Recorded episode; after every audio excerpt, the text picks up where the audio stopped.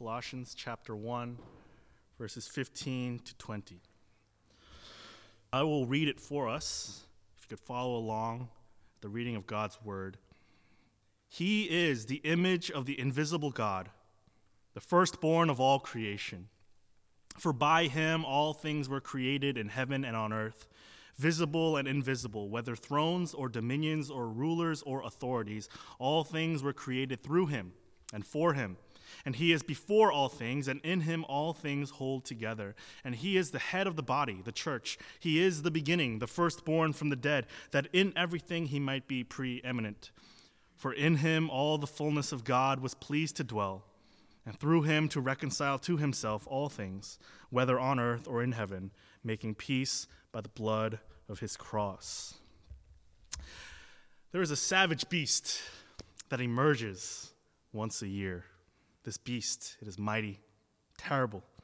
And as it awakes from its slumber, its reach is vast and its influence is pervasive, and it devours every soul that it encounters, and none can escape from its wrath. And we all know this beast, we all know this creature, we know it from its roar horrifying yet consistent. And its roar sounds something like this I don't want a lot for Christmas. The beast I'm referring to, of course, is All I Want for Christmas Is You by Mariah Carey. And when I, even, when I just sang that opening line from that song, immediately your brain filled in the rest of the song. I don't need to tell you what the next lyrics are. I don't need to tell you uh, when that piano starts to come in. I don't need to tell you when the chords start changing and that minor shift happens right before the chorus.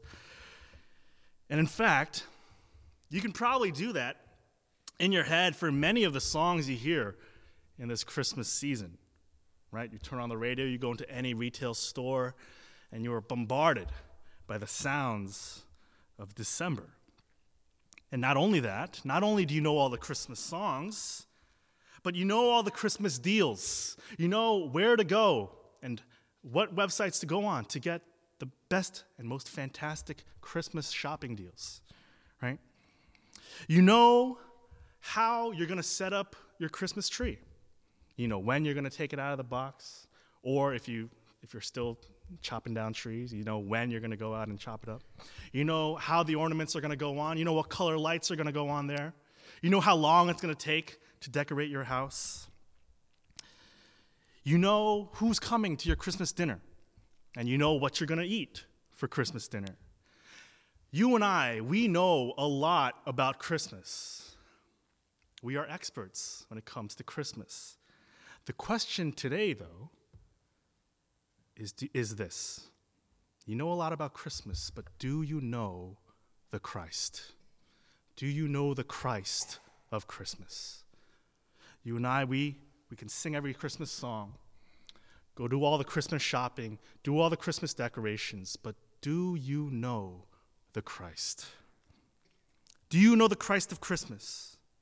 And not only do you, do you not only know the facts about Christ, this Christmas story, which uh, Moksanim will lead us into in, in the next sermon, do you not only know the Christmas story, but do you know him personally? Do you know him intimately? Do you have a relationship with this Christ?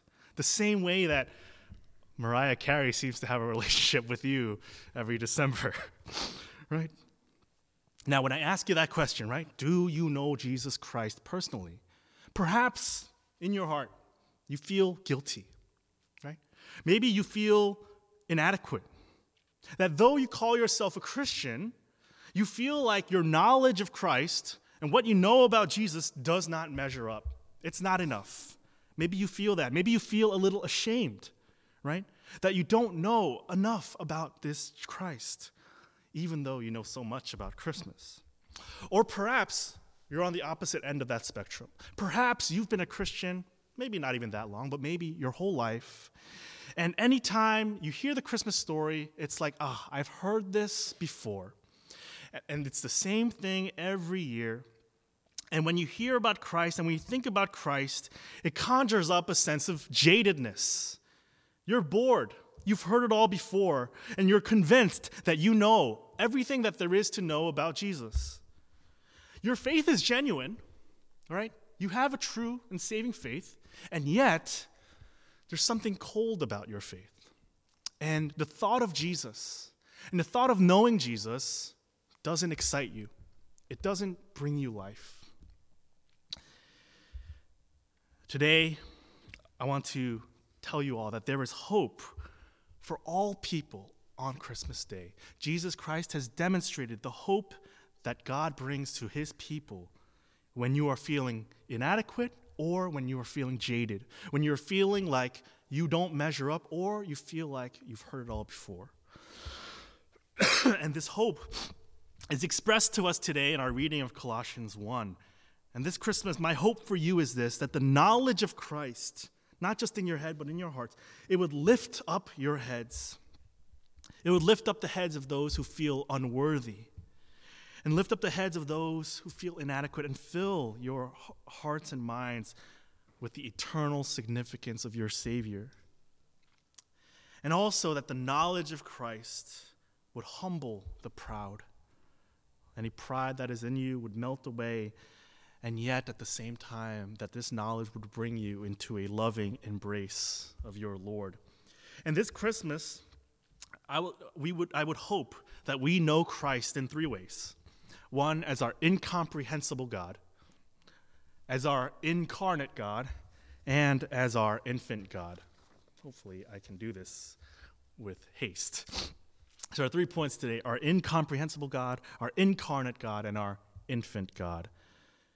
God, Christ, on Christmas Day is truly incomprehensible. We cannot comprehend, we cannot understand it fully. Just read the first few lines of Colossians 1 15 through 20, right? And when we read this at face value, it is an, it is an absolute contradiction. All of these phrases are contradictions. How can one be an image of something that is invisible? How can an eternal God be firstborn? How can how can this Christ have created all things and yet on Christmas Day was born as a baby? How can he be before all things and yet on Christmas Day enter into history? You see, all of the what everything that Jesus is is beyond our human ability to grasp with full comprehension. It is beyond our ability to conceptualize, and yet, because the Word of God has says so, said so, it must be true. And so here is an encouragement for those who feel like your, your knowledge of Christ is inadequate. Here's an encouragement for those of you who feel like you don't know about know enough about Jesus. And the encouragement is this. Whether you've been a Christian for 10 minutes or 10 decades, the well of the knowledge of Christ can never be dug out completely. What there is to know about Jesus can never be fully 100% be grasped. We can spend a lifetime, we can spend an eternity meditating upon just verse 15 that he is in the image of the invisible God. When we are in heaven all together before our Father, we will still be pondering this because of his infinite and eternal nature and being right? And that is the beauty of getting to know Jesus Christ, that there is no end, that it is, it is a journey, and every time we dive into the knowledge of Christ, there is more and more to know and learn.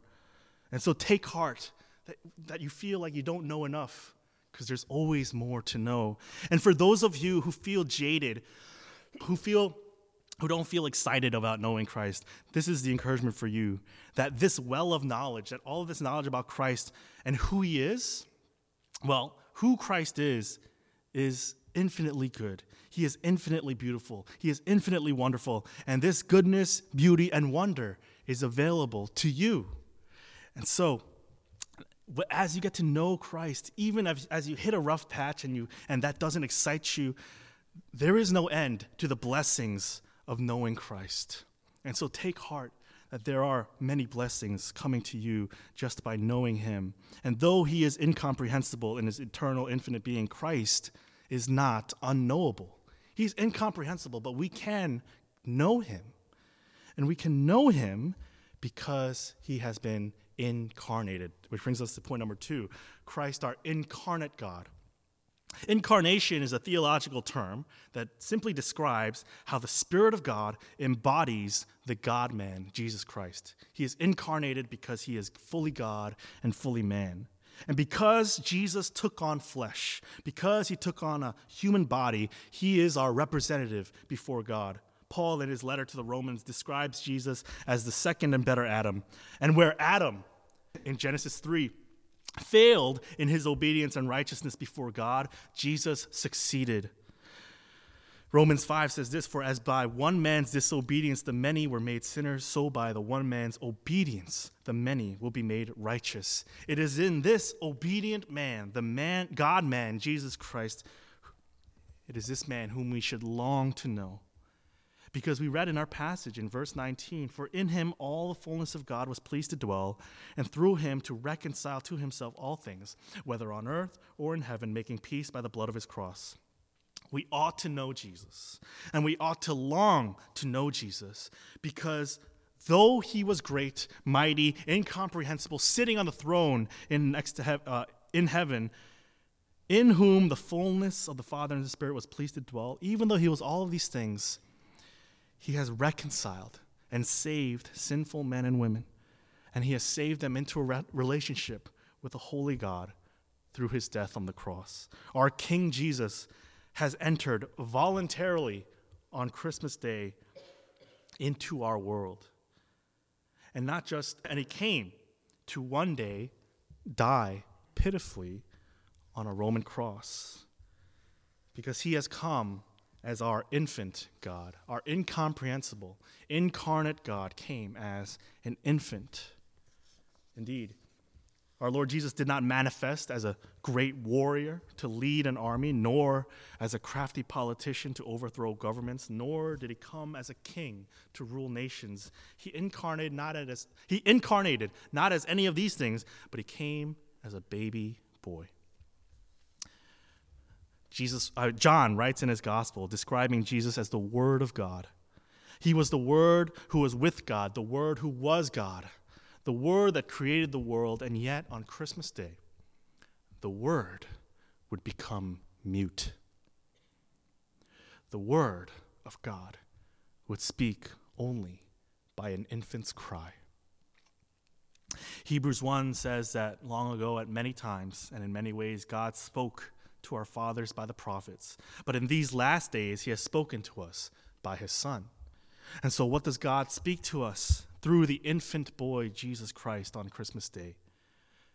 Well, the infant Jesus, he was weak, so that we can be assured that our God sympathizes with our weakness. The infant Jesus had nothing, so we too would cling to God in our time of need and emptiness. And the infant Jesus was humble because though he was in the form of God, he did not count equality with God a thing to be grasped, but emptied himself by taking the form of a servant, being born in the likeness of men. And being found in human form, he humbled himself by becoming obedient to the point of death, even death on a cross. Therefore, God has highly exalted him and bestowed on him the name that is above every name, so that at the name of Jesus, Every knee should bow in heaven and on earth and under the earth, and every tongue confess that Jesus Christ is Lord to the glory of God the Father. And that, of course, comes from Philippians chapter 2. Our God came as an infant, our incomprehensible, incarnate infant God. And so, do you know this Christ? Do you know the Christ of Christmas, the incomprehensible Christ, of whom the riches of knowledge do not end? Do you know the incarnate Christ, who is our representative before a holy God? Do you know the infant Christ, who has humbled himself until the point of death on a cross? Let us strive on this Christmas day to know this Christ and to remember the gospel of his life, his death, and resurrection. May we know Christ better than we know Christmas. Indeed, the gospel of Christ of Christmas is this not that we knew God, and not that we knew Christ, but that God has chosen to know us, and that He has chosen to know us and call us His own through His Son, Jesus Christ, by the way of Christ's incarnation, by Christ's humiliation, by Christ's crucifixion, by Christ's resurrection, and Christ's ascension. Altogether, one day we will join in Christ's glorification. And so, Merry Christmas, everybody, and uh, Happy New Year.